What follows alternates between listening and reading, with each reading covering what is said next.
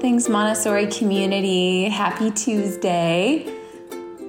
Of course, I hope everybody's doing great. I'm really excited about this week's episode.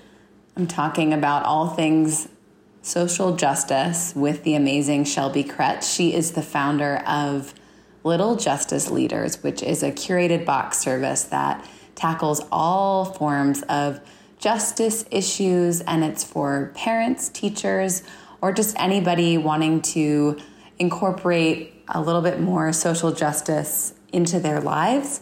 We talk all about it on the podcast, and I'm just so happy that she is here, and I really hope you enjoy. I want to give a special shout out to our Patreon community. Thank you guys so much for your support. I recently put out an episode celebrating the two year anniversary of All Things Montessori.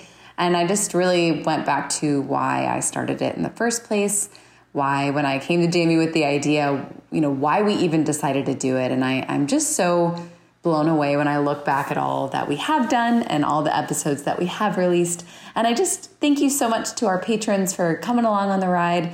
And thank you, everybody, just for being listeners and supporting the podcast. It can be a lonely thing doing a podcast sometimes because you're just putting your voice out into the void. But uh, your feedback, your emails, uh, anything really, really just completely lifts my spirits. And thank you so much. If you're interested in becoming a patron, you can head on over to our Patreon. You can select a donation level. Um, yeah, check it out. There's some cool stuff going on over there, but of course, it is not mandatory, obviously. And I, I, I really appreciate just anything. And especially, I appreciate you listening and sharing the podcast with me and with others. It is just fantastic. So, without further ado, let's get into this exciting episode all about social justice.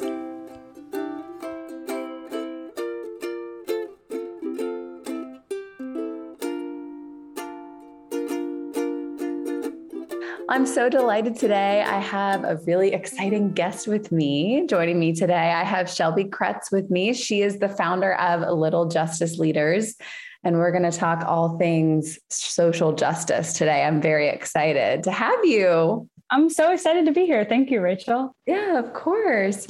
So, Little Justice Leaders. When I when I first got in contact with you, I I of course went to your website and it's such an amazing idea. So I I would love to know how it came about, what the inspiration was, um, and I guess maybe you can tell everybody what it is first, and then we can go from there. Yeah, absolutely. Um, well, first of all, thank you. I appreciate the kind words. Little Justice Leaders is a subscription box for educators and families to teach their young children, so K through six, about uh, social justice issues. So we take complex issues of justice and break them down in a kid friendly way for elementary school students.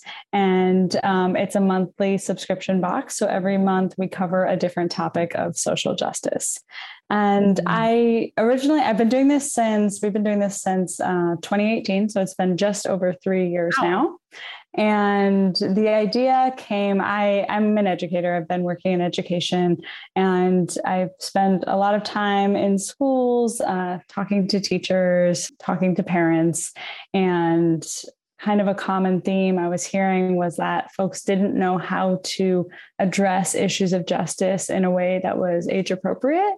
Even though they knew that their kids were being exposed to issues in the news, in the media, they, they weren't sure how to how to talk about it, and so they just weren't talking about it. So this was, you know, uh, kind of alarming to me because I know it's so important for young people to understand what's going on because the, the media can cause so much fear and confusion and misinformation and at such a crucial time when they're forming their understanding of the world. So I thought, you know, maybe we could do something to help uh, kind of give some tangible resources for parents and teachers, because of course we know teachers are busy, parents are busy. They cannot be experts on every single issue of social justice um, as much as we all, we all may wish to be. Um, it's just not realistic for most of us. So how can we, you know, do that for them and break it down in a way that's age appropriate, right? Because it can be very hard to know like what what is appropriate to talk to a kindergartner, a fourth grader, or, you know, a 10th grader. So breaking it down for them in that way as well. Wow. So when you say breaking it down, you know, for each age group, can you talk through a little bit what you mean? I mean, I can I can kind of speculate in my in my mind, but I I do think it's so crucial to talk about it really as early as possible, but also to do it with care and to do it in the right way. Absolutely. So can you talk a little bit about that? Yeah. Yeah, absolutely. This is something we're thinking a lot about with all of the content that we put out. Is like, okay, how do we make sure this is aligned with, you know, child development, and psychology, um, and yeah. how kids learn and how kids connect to information? Because otherwise, it's just it's going to miss the mark, and you can cause a lot of harm, right? Um, which, of course, we all want to avoid doing if you're, um, you know, not careful about how you present these issues, because some of them can be very scary for young people. They can be scary for adults. So, yeah, we're thinking always about, you know, this K through six age range, which is very important developmentally as they're starting to really understand the world around them and for the first time yeah. start to gr- grasp a sense of you know the, the rest of the world outside of their own their own bubble of their life and but again, like keeping in mind that child development. So, for example, um, we steer parents and educators away from ever showing like violent or graphic images that might be shown on the news or in the media, um, and instead focusing on, you know, being honest about the challenges, but also, you know, wrapping it in the positives a lot more than you might need to, for example, with high school students or college students. Um, so that those are the types of things we'll be thinking about when we're like, okay, we need to make sure that this is you know appropriate for their age. And then also you know we think a lot about these are complex issues and we don't want kids to walk away thinking they're simple. So we don't want right. to simplify the issues right? We want to bring the issues in all their complexity to the table while still breaking it down in a way that the kids do understand, right? So that might mean metaphors, right? We connect this to an experience that they've had. For example, bullying. Like, have you ever seen someone, you know, experience bullying? It can be, you know, and then you can connect that to an issue of justice so that they can tangibly understand it.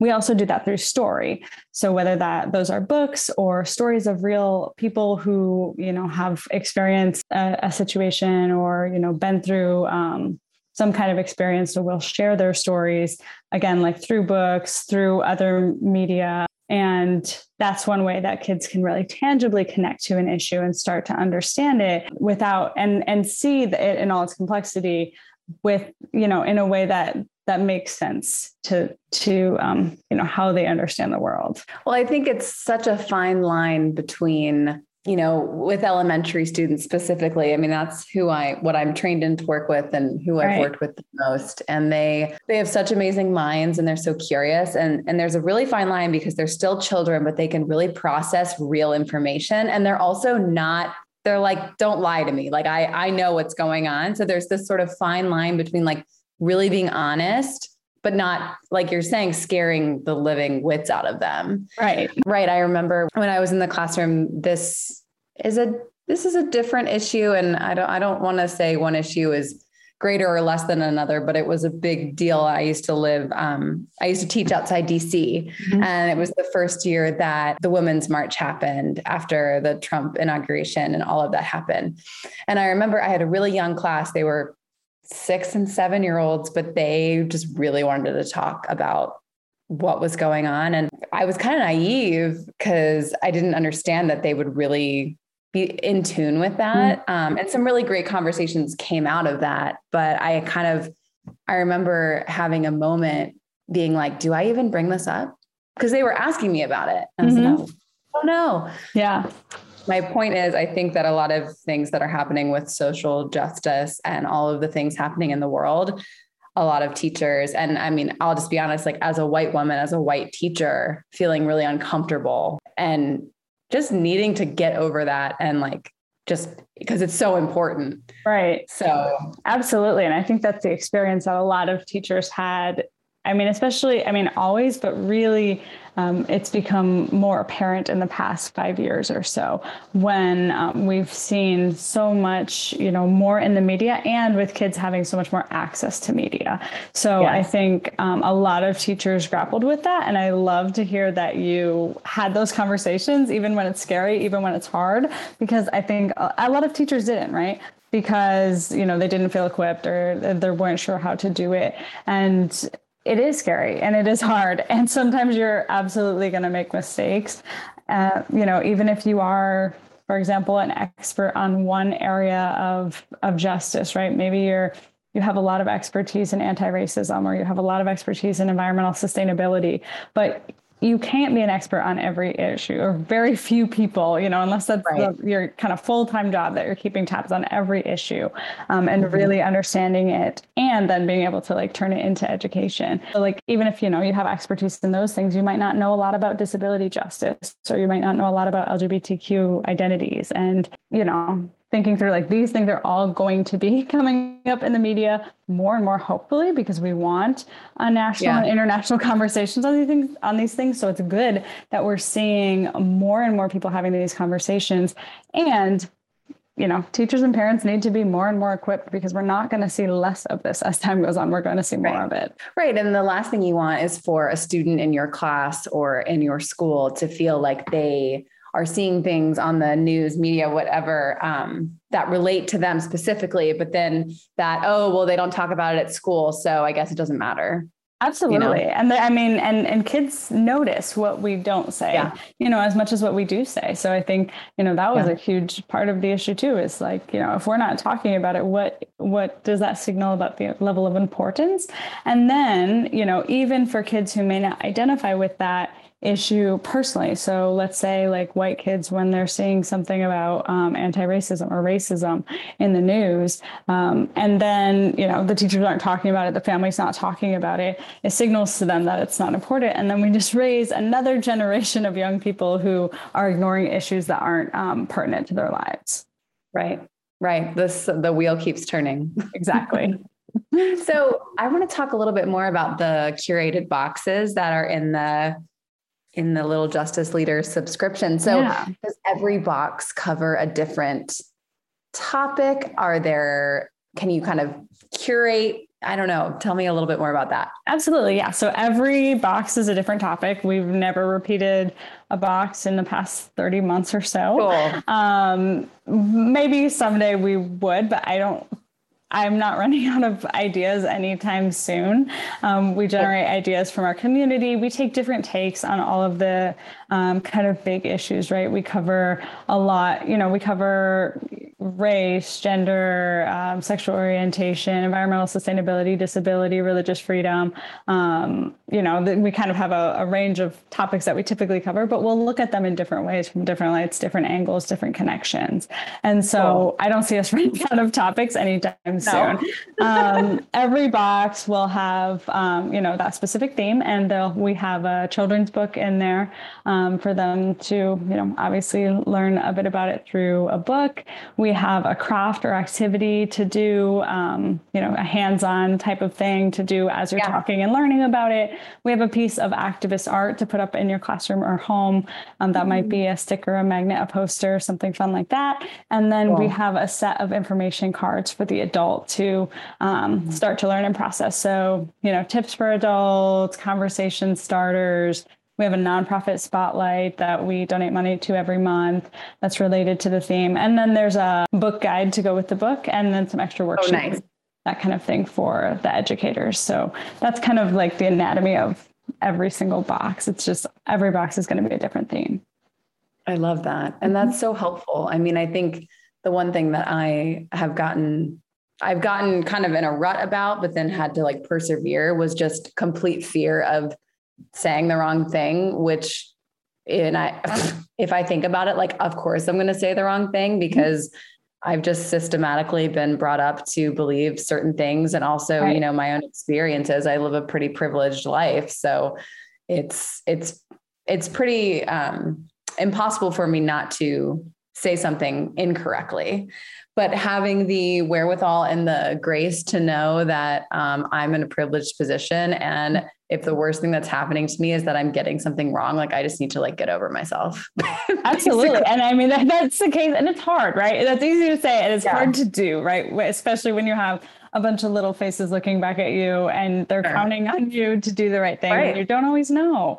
Um, right. So I know, yeah, it's a big struggle for a lot of teachers, and a lot of teachers do come from a place of privilege. So being able yeah. to to step back and and step into that discomfort, it's it's challenging. It definitely is, you know, a lifelong process of learning and unlearning. Yeah, definitely. Learning and unlearning. That's a great way to put it. Yeah. So, speaking eh, um, from a classroom perspective, mm-hmm. any teachers that are kind of, you know, thinking about their social justice journey and how they want to create more of a presence in their classroom. Um, obviously, we have the little justice leaders box, but perhaps there's not room in the budget for that or something. Do you have any any thoughts or any kind of guidelines for just some small things that can make a big difference? Yeah, absolutely. So, so many things, but a few like really good places to start, I think, is setting up a culture in your classroom. And even if you haven't done this from the first day, you can start to do this later in the year. Setting up yeah. a culture of of questioning, right? So even like that means allowing the students to question you and your authority and, and your expertise setting up this idea of you know we're kind of all equals. We all come here as learners including the educator. And that sets a tone for openness right? Reflection question allowing them to ask those questions that maybe they don't feel safe asking um, anybody else because no one else is talking about like you know the anti-immigration rhetoric that's on the news right now. And i don't know right. where to go but you set up that kind of just that safety zone in your classroom. Um, I think that that's a really, I mean, that's not an easy thing to do, but that's an important thing to do to lay the groundwork. One, you know, really tangible thing um, that you can do for that is asking everyone to share their pronouns from the beginning, um, letting students know that, you know, pronouns are important and that sets the stage for an inclusive classroom you know, again, this is ongoing work, but like really like just letting everyone know we can call each other in. Um, and have you know difficult conversations we can disagree. And this looks different at the kindergarten level than it does at the sixth grade level but obviously of you know course. teachers are very skilled in facilitating the age um, the age differences there. So i think that's one thing. That's a really good place to start. A second thing that is you know talked about a lot but i think not necessarily implemented all the time is like really rethinking what diversity looks like in your classroom. So I think the yeah. the surface level of that, which people are talking about a lot, and that's good, is you know diverse books. The yeah. challenge is, I think people are pretty much looking at racial diversity only, and they're looking at their library only. Um, yeah, I want to yeah. like push that to think about all issues of justice in terms of diversity and representation in your classroom, and think beyond the library too. Right. So yes, diverse books, please. Um, racial diversity, disability, um, gender diversity, LGBTQ identities, like religious diversity, incorporating all of those different things, all of those different issues. Um, when you're thinking about what does a diverse classroom library look like, but also right. like what are the posters on the wall? What are the examples that I'm using? What are the names I'm using in word problems? Mm-hmm. Like all the way down to that the stories mm-hmm. that we share, the the pictures that we use as examples, all of the things that we're using, like on a PowerPoint, for example. Every piece of the classroom it's how could I incorporate more diversity, more inclusion, and more mm-hmm. representation this way. So I think that's a second thing. And then the third thing I would recommend strongly is really trying to focus on positive examples that aren't necessarily focused on the issue themselves. So, this is so especially important at the elementary school level, right? So, introducing, um, for example, on, in a unit on science, if you're looking at scientists, introducing, you know, black female scientists and not actually yeah. calling them out for those identities but just having that as right. part of the lesson right introducing uh, disabled mathematicians um, and not making that part of the lesson right uh, reading a book uh, that features an LGBTQ family and not making that part of the lesson. It's just right. part of the classroom. It's just part of how you speak. It's and it becomes the norm. Um, so it's really setting those positive examples so that that because that sets the baseline for what yeah. you know young people see and how they form or don't form stereotypes. It's so true, and it's you know even just hearing you say those those few examples of mm-hmm. how just embedded these just norms we have are in the classroom like for example, when you said word problems, I just started thinking about that. And then thinking about any kind of story I would tell um, classroom, like what, who, who wrote that story? Who was about that? Like, what was that story about? But then I love how you're saying, don't make it a point. Don't make the point of the story about racial injustice or mm-hmm. um, LGBTQ injustice. I mean, there's a time and a place for that, of right. course, because it's important, but just having it be all inclusive, you know, it's, it's one of those things I've sort of learned over the past few years. Um, it just takes a little bit more effort. Yes, because just a little bit more. Go to auto, auto, like I did this in school, la la la la la. So it's just like you're automatically going to that place that you already know. And if you sit there and exactly those examples you just said, that would take like five extra minutes. Right. But it makes such a big difference. Um, mm-hmm. and you're right that it just does become the normal because what I have learned and I, I don't like that I learned it this late in my life, but one, what I have learned about all of the injustices in the world is that once you see it, you really can't unsee it. And I feel like the same is for the children because right. once it's like that, then it's just going to be like that, you know? Exactly exactly that and like this you setting the positive example sets that as the baseline in their head right so then you know if they see so many positive examples of you know black scholars black authors black characters you know for a white student for example by the time they're seven and they mm-hmm. start to really like grapple with the idea of racism it, it makes it doesn't make any sense to them because they're right. like but you know right. this doesn't fit with the framework of of what i understand race to be and that's what we want them to feel when they right. you know first come into understanding it exactly you know i, I think I, am reflecting just on one area of the classroom that um, so i'm a musician so i love the music uh, materials in the in the montessori classroom but mm-hmm. the funny thing about the music materials in the montessori classroom is they're pretty much you know, the three players of both uh, Mozart, Bach, and Beethoven. And it's how limiting is that? And like, I'm right. not doubting any of their geniuses or skills, but just in general, that is so limiting that we just continually go back to the same. It's like boring, honestly. yes, that's such a good example and gets so much to the heart of the issue. I mean, the same issue with, you know, high schools that are assigning only the classics, right? Like, right, right. Yeah, it's so limiting. So limiting. Yeah, absolutely. Wow. Um, so, what's the feedback that you've gotten with Little Justice Leaders? Have you gotten any feedback from teachers and parents and stuff? Yeah, quite quite a lot over the years. Um, overall, like positive. I think people really really appreciate um, the kind of done for you lessons, the um, the conversation starters, the tips, the all of those things that kind of make it easier. For me, my favorite, you know, bit of, you know, feedback or what I hear from folks is that, you know, after they've been doing it for a year or two, so they've had, you know, 12 or 20 boxes, um, just so much in their identity starts to shift as an educator as a parent in terms mm-hmm. of um, you know their ability to address these things in the moment their the the breadth of their knowledge on so many different topics their ability to spot the issues like what you said where you know once you see it you can't unsee it and once you've seen it from 12 different lenses through 12 different sure. issues um, right. you start to see it everywhere else and you start to just become so much more skilled at facilitating those conversations and integrating it into the classroom without even realizing it i see teachers changing policies and shifting practices um, that they've done for years because they're just seeing the injustice in it now or they're seeing kind wow. of um, you know the the problematic aspect of it now and and taking those issues then to the administration